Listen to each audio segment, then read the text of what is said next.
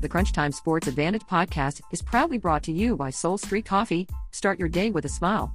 And Anchor, the number one podcast hosting platform. Have you thought about starting your own podcast? Visit anchor.fm for more details.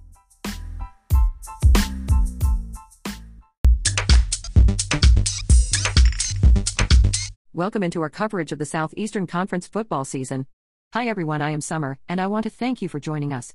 I am pleased to be joining my guys Billy and Kenneth all season long, covering the best conference in college football, and they will be joining me in just a moment. Kenneth has said all week long in our production meetings that for him it is all about the adjustment coaches must make after week one. So, does your team have a head coach that can take what happened last week and make corrections? Is your team coming off an impressive performance, or did your team get a win but didn't look the part in week one? These are a few questions that Kenneth is going to examine in each game. Before I give a rundown of all the upcoming games, I want to give you a brief description of some of our key stats. So, for your offensive efficiency, we track your offensive points scored rather than the total points scored to judge each team's scoring ability. For example, last week Georgia team's score was 37, but the offense only scored 29. This is because they got a safety and a pick six, which is 8 points by the Georgia defense. Another key stat for us is explosive plays, and that is any run over 10 yards and a pass play over 20 yards. And finally, our adjusted turnover number and differential. Our adjusted turnover number will include things like failed fourth down tries. You will hear Kenneth refer to these key stats throughout the season. Here's the lineup for Saturday's games South Carolina at Florida, Missouri at Tennessee, Ole Miss at Kentucky, Auburn at Georgia, LSU at Vanderbilt, Arkansas at Mississippi State, and Texas A&M at Alabama. And now Billy will give you where the lines and totals open for each game, and at the end of the podcast, we will give a last look to see where they are before kickoff. Texas A&M opened as a 17-point road underdog at Alabama with a game total of 53 and a half. South Carolina opened as a 19 and a half point underdog at home at Florida with a game total of 55. LSU opened as an 18 and a half point road favorite over Vanderbilt with a game total of 52. Georgia opened as a 7-point favorite at home over Auburn with a game total of 43. Missouri opened as 11-point road underdog against Tennessee with a game total of 45 and a half. Mississippi State opened as a 17 point home favorite over Arkansas with a game total of 64. And finally, Ole Miss opened as a 7 point underdog at Kentucky with a game total of 56.5. Thank you, Billy. And after this commercial break, I will be joined by Kenneth for his analysis for each game. In the next segment, we will go through the first four games on Saturday starting with the Florida Gators and South Carolina, Tennessee, and Missouri, Alabama and Texas A&M, and Ole Miss and Kentucky. Welcome back, everyone, and I'm pleased to be joined by both of my guys, Billy and Kenneth. And let's start with our first of four early games on Saturday. The Florida Gators visiting South Carolina. Billy, give our listeners where our team rankings say this line for this game with Florida and South Carolina should be set at. Summer our power rankings for this game says that the Florida Gators should be favored by 11. Florida is coming off an impressive offensive performance against Ole Miss. Kenneth, you said last week that Ole Miss could not allow Kyle Trask to beat them and they had to slow down Pitts. Well, Trask threw for 416 yards and 6 touchdowns while Pitts caught 8 passes for 170 yards and 4 touchdowns. What can South Carolina do to slow down Pitts? When he scrambles, he's scrambling to throw, and he's got really good guys down the field. I am expecting Bobo to try to give his receivers more help by calling deep pass plays earlier in the game. Give the listeners the game script for how you see this and all of the games going this weekend. Thank you, Billy it's extremely important to realize that Pitts is not a traditional tight end. For me, he's more of an H back or even a big slot wide receiver. So you must jam him at the line of scrimmage. You can't give him a free release.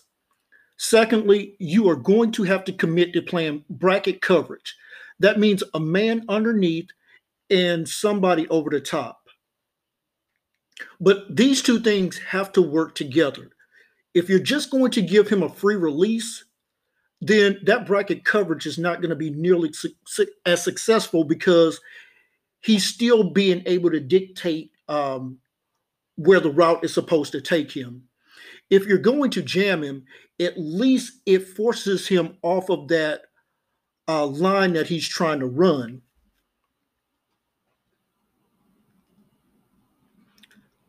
Secondly, you have to get pressure on Kyle If that means sending a blitz or your defensive front is able to win and get there quickly, you can't allow Trask to be comfortable in the pocket. Ole Miss was not able to get consistent pressure on Trask, and he made them pay for it. Now, South Carolina went up against a excellent offensive line um, in Tennessee last week and only got one quarterback hurry and two sacks on 31 pass attempts by Tennessee. If South Carolina is not able to get pressure in this game, it could get out of hand quickly. Our next game is the Missouri Tigers visiting Tennessee. Our power rankings for this game says that the Tennessee Volunteers should be favored by 11 and a half. So Kenneth take the listeners through the game script for this ball game. Let's start with the uh, Missouri Tigers. We knew that they were up against um, a juggernaut in Alabama, and that game bore that out. So um, it's really difficult to judge um, their performance because all of their production really came um, once Alabama put um, their backups in. So they got a couple of late touchdowns um, in the fourth quarter.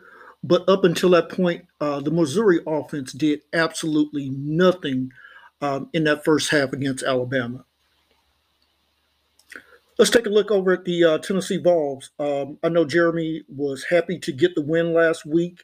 Um, we always put uh, value on getting the win, but here's a stat that Jeremy um, is going to look at, and he is going to be extremely concerned uh, going into this matchup with Missouri. The Tennessee Volunteers went one for 12 on third down conversions. That's 8.3%. That's simply not going to get it done. And it shouldn't have gotten it done against South Carolina, but a couple of um, huge mistakes by the Gamecocks in that game um, really allowed um, Tennessee to get the win. Uh, the pick six uh, definitely aided Tennessee getting the win. Like I said, we we do not uh, take away from um, the Tennessee performance getting the win, but here's some numbers that I looked at for Tennessee that um, I would be a little bit concerned about. Uh, 25 of their points uh, came by the offense, whether it was touchdowns or field goals. Uh, that's 2.2 points per drive it's solid, um, not good enough to beat uh, teams like Georgia and Florida coming up. Uh, their yards per play was 5.9. Um, solid, um, just not good enough to beat those upper tier teams in the SEC uh, East there. So in this matchup, Tennessee has to be better on third downs, and that starts with being better on first downs if you want to convert a higher percentage of your third downs, you need to be in third and three, third and two, um, occasionally third and four, but you can't be in third and 10, third and 15, um, and expect to convert a higher percentage. So, um, Tennessee, if you want to get this win against Missouri and go 2 and 0 to start the season, convert a better success rate on first down, limit the turnovers once again, and convert more third downs. And you got a shot of walking out of Neyland Stadium uh, with your second win of the season. Our next game is the Aggies visiting the Alabama Crimson Tide. Let me give a shout out to our good friend and former Texas A&M quarterback David Walker. If you have not done so already, head over to Amazon and pick up a copy of his book. I'll tell you when you're good. Also, let me say hello to our friends in the Houndstooth crew. Kenneth, I know that the crew and all our listeners are looking forward to you breaking down this matchup after the power rankings is in this matchup. Our power rankings for this game says that Alabama should only be favored by 11. But this is where recent historical trends and our advanced data lines up with where Vegas set the line in the game script for it. And you're right, Billy. This, according to what our lines says it should be. You're right. It should only be an 11 point um, game. So why does Vegas have it at almost a 17 point um, game? It's because Vegas sees this as a coaching mismatch and a talent one as well. The Tide have absolutely crushed the Aggies in the two years that Jimbo has been in College Station. Two years ago, Alabama beat the Aggies 45 to 23. Last season, Alabama beat the Aggies 47 to 28. In those two games, it's an average margin of victory for the Tide of 21 points. Let's take a look at Texas A&M quarterback Kellen Mond's numbers from last year against the Tide. 24 completions on 42 attempts, 264 yards passing with two t- touchdowns. He also had 16 rushes for 90 yards and a touchdown. The running back Spiller could absolutely get nothing done on the ground against Alabama last year. 10 carries, 27 yards. We don't have to do the math. That's 2.7 yards per carry. And I'm telling you, you're not going to have a successful day if you're going to get that kind of production from your tailback going up against Alabama. In last year's matchup, Alabama's Tua Tagovailoa, 21 completions on 34 attempts, 293 yards, and four touchdowns. Najee Harris, 20 carries, 114 yards, and DeVonta Smith, seven receptions, 99 yards, and a touchdown. The Alabama ground game ran the ball 31 times for 155 yards, 5.0 yards per carry. On third downs, Alabama was 8 for 13, while the Aggies were 5 for 12.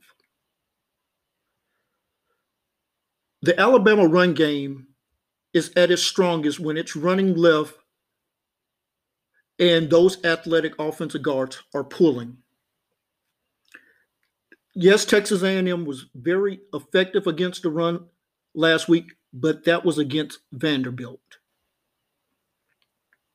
So here's the matchup that I want um, Aggie fans and, and for everybody watching this game.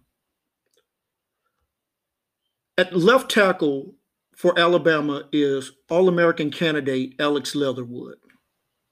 Playing that right defensive end for the Aggies is Michael Clemons.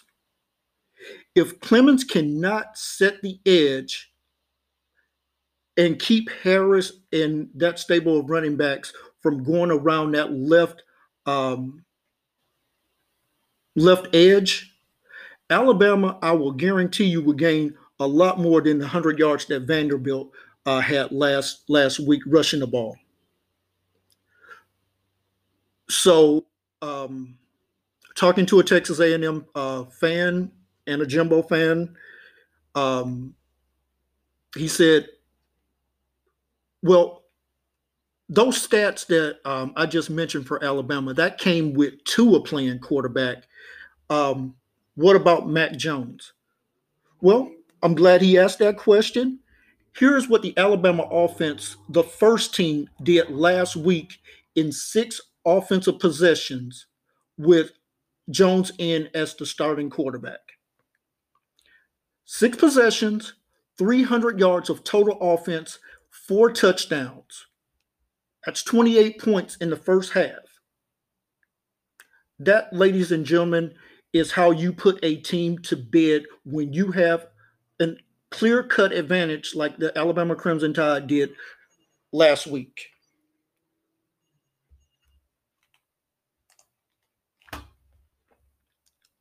So, if the Aggies are to have a shot in this game, Kellen Mond most must be um, productive in both the run game and the pass game. The Aggies must convert third downs, and when they are in the red zone, they absolutely have to score touchdowns. Cannot be kicking field goals if you're expecting to beat Alabama in Tuscaloosa. The game script for me has Alabama getting off to a lead in the first half, which they've done in the two previous matchups, and then you see this Alabama ground attack just go to work and just wear down um, that Aggie defense um, in the second half, and especially um, once we get into the fourth quarter. Unlike um, last year, the Alabama defense is a lot faster, and they're going to I the way my script shows it, um, be able to funnel Kellen Mond and not allow him to break some of those scramble runs that he did against the Tide last year, where uh, he got a couple of chunk runs, and that's how he got up to almost 100 yards um, last year. Dylan Moses, um, Harris,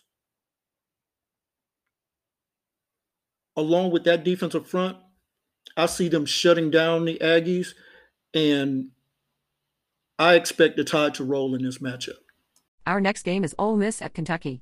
And a special hello to our good friend Ole Miss Evie. You can follow Evie on Twitter at Ole Miss Evie and her fantastic site at the Rebel Walk. Also, hello to our dear friends Ms. Donna and Ms. Kathy, who are listening and want to hear your analysis. Summer our power rankings for this game says that Kentucky should be favored by 5. Thank you, Billy. Now, Kenneth, the first know that you disagreed with where the line was set for this game. Take the listeners through how do you see this game playing out and why you feel the wrong team is favored in this matchup.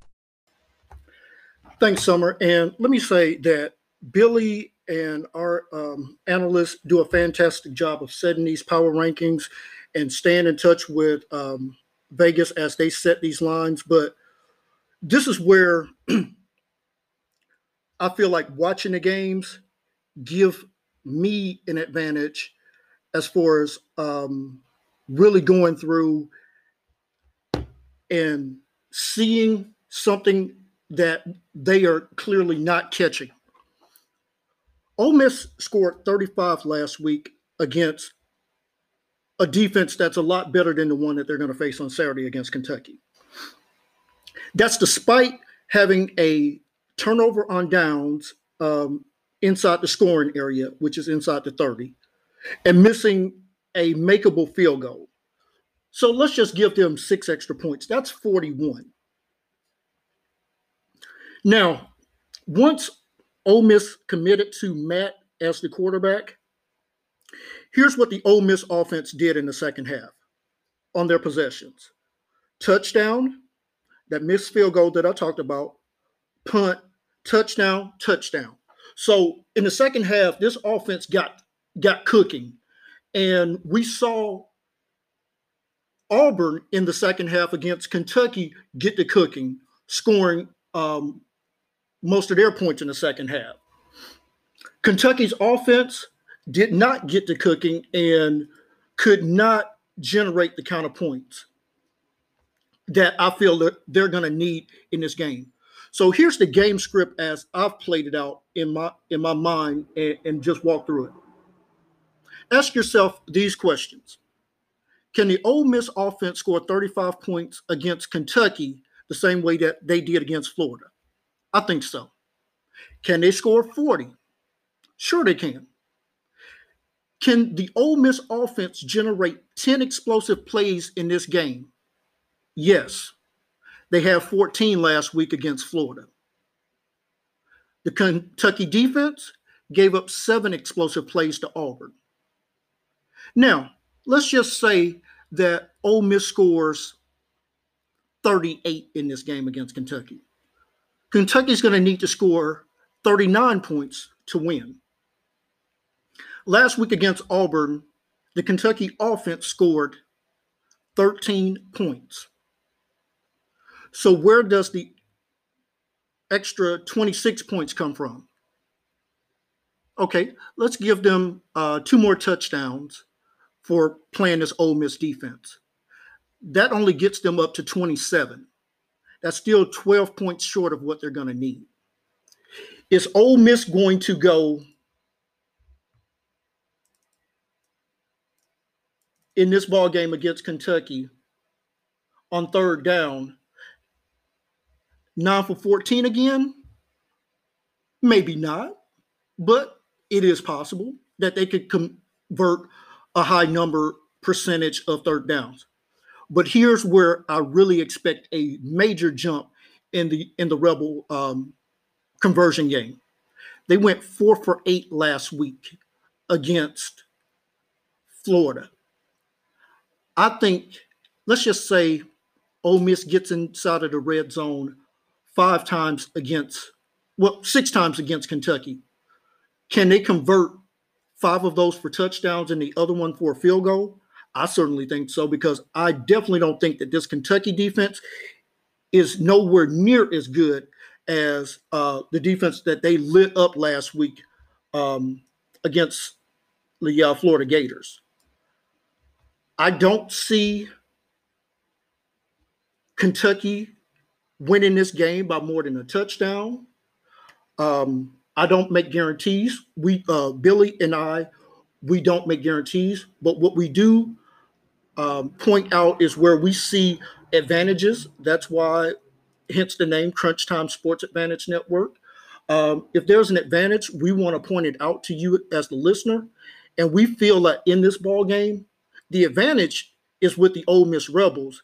And I believe that Ole Miss comes out of Lexington with a win. Thank you, Kenneth. After this commercial break, we will be back to finish the rest of the games on Saturday in the SEC.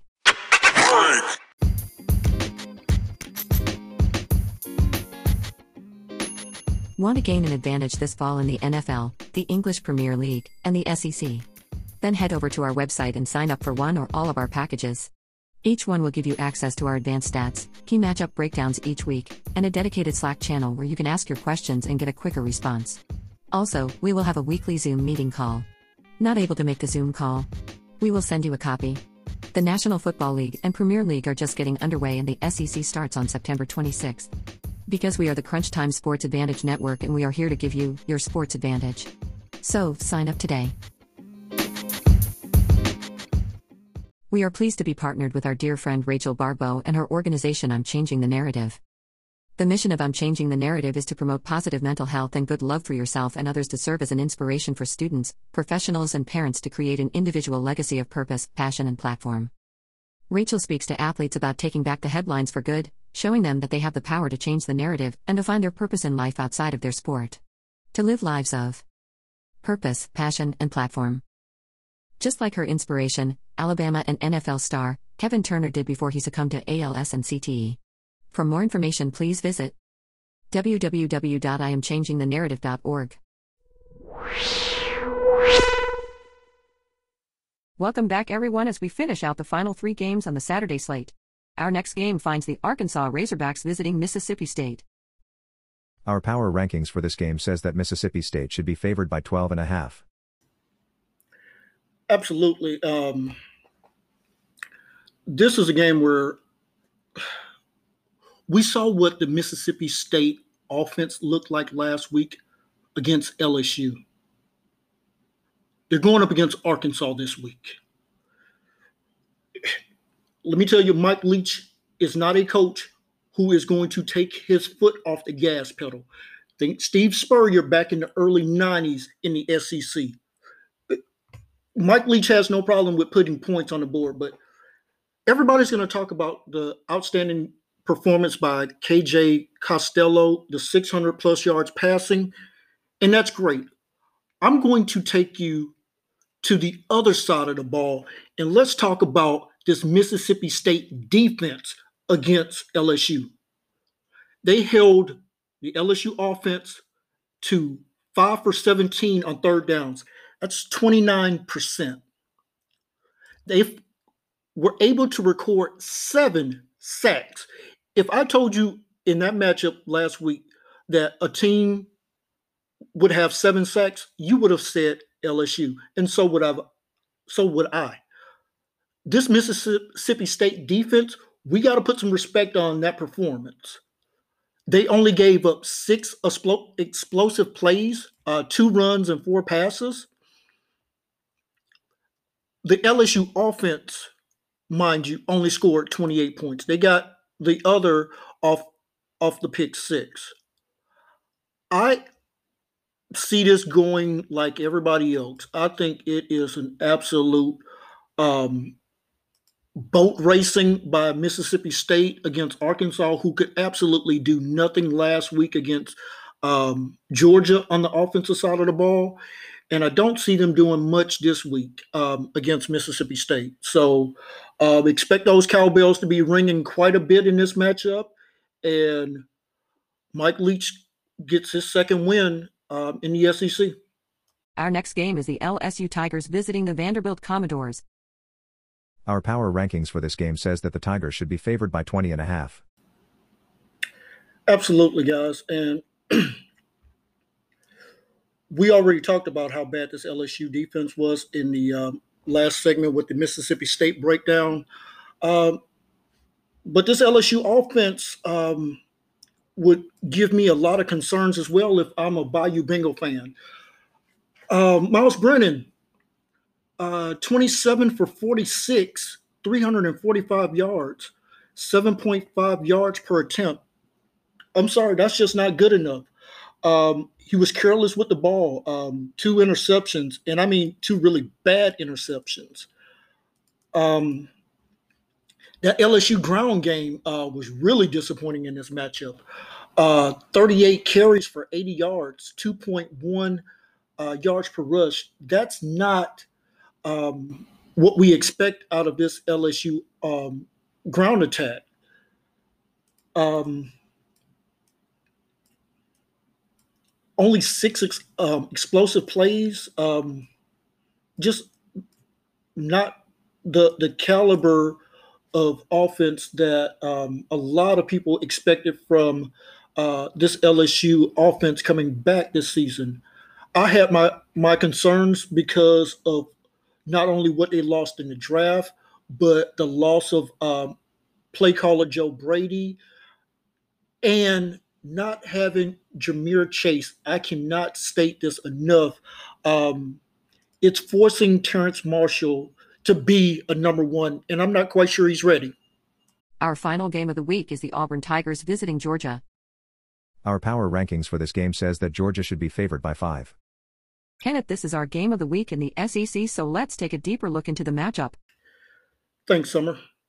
Let's take a look at this Georgia offense and why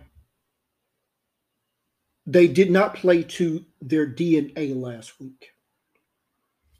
We've heard about how highly recruited this offensive line was and how it is supposed to be one of the best in not just the SEC, but in all of college football.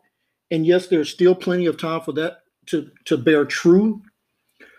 But last week against Arkansas, not against the Dallas Cowboys, against Arkansas. The Georgia Bulldogs, who feel like they can run the ball on anybody and have been doing so for as long as I've been watching football. Whether it's Herschel Walker, whether it's Garrison Hearst, whether it's Edwards, I mean, you name it, um, Gurley, Chubb, Michel. the Georgia program is built on being able to run the ball. And if I told you that the Georgia Bulldogs had 42 carries, you would expect them to have 321 yards and not 121 yards. 2.9 yards per rush. It is absolutely pathetic. Can't think of a, a better word to use than that. The 12 penalties for 108 yards cannot have that this week against Auburn. Now, talking to some Georgia fans over the week, the offense did start to find its footing in the second half with Stetson um, at the quarterback once they made the change. But it should not matter who is the starting quarterback for the Georgia Bulldogs for you to be able to run the ball. It's not like you're running a lot of zone reads or triple option. You are a power I formation. So who was the quarterback? No, I'm not giving you anything for that one. Third down conversions, six for 20. Sorry, that's just not going to get it done this week. the two turnovers, you already know that you got to clean that up. This Georgia defense performed to their DNA. What we heard about all, all season, what we heard about coming into um, this modified um, SEC only schedule, the Georgia Bulldogs defense is legit. Got a safety against Arkansas and scored a defensive touchdown. So if your defense can live up to its DNA, your offense is going to have to. Georgia's yards per play on offense was 4.2, and the yards per pass was at 5.7. That's about half of where some of the top quarterbacks in this conference did last week. So here's what I will say I feel confident in this matchup. The Auburn Tigers can't run the ball on this um, Georgia defense. They only had 91 yards rushing against Kentucky last week, and it took them 30 carries to get there. So I do not expect whatsoever the Auburn Tigers to be able to come into this uh, ball game against Georgia and run the ball. Can the Auburn Tigers make enough plays down the field with those um, talented pass catchers, Stove, Williams, Shivers, Bigsby. Can Nix make enough plays down the field, and especially early, to where it forces this Georgia team and Kirby to play left handed and have to throw the ball? I think if Ole Miss, I'm sorry, if Auburn can get out to a lead early on in this ball game, that is going to put a tremendous amount of pressure on the Georgia play callers and coaches to go away from the run game and throw the ball at a higher volume than what they want to. Georgia does not ever want to throw the ball 47 times. If they have to get up to that number this week, like they did last week, it could be a long day in Sanford Stadium. Conversely, if Georgia is able to get back to running the ball and running the ball with some success, then they could put Auburn in a lot of trouble in this ball game. I don't have a lean one way or the other. I do agree with Billy. I think the line is too high where it currently sits right now. Um, I don't think that Georgia, based off the performance that they had last week, should be a seven point favorite against an offense like Auburn. As far as who wins the game, this game is going to go down, go to the fourth quarter like it normally does between these two teams. And who can make the most plays and who can make the fewest mistakes will come out with the win in this ball game.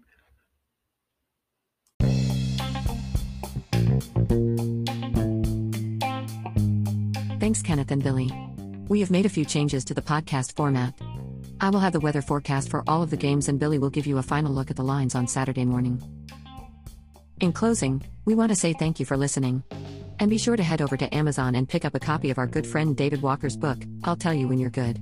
And please give a follow to our good friend Ole Miss Evie on Twitter at Ole Miss Evie and her fantastic site at The Rebel Walk. Also be sure to follow us on Twitter at time underscore advantage and check out our website www.crunchtimesportsadvantage.com. For Billy and Kenneth, this is Summer. Have a great day, everyone.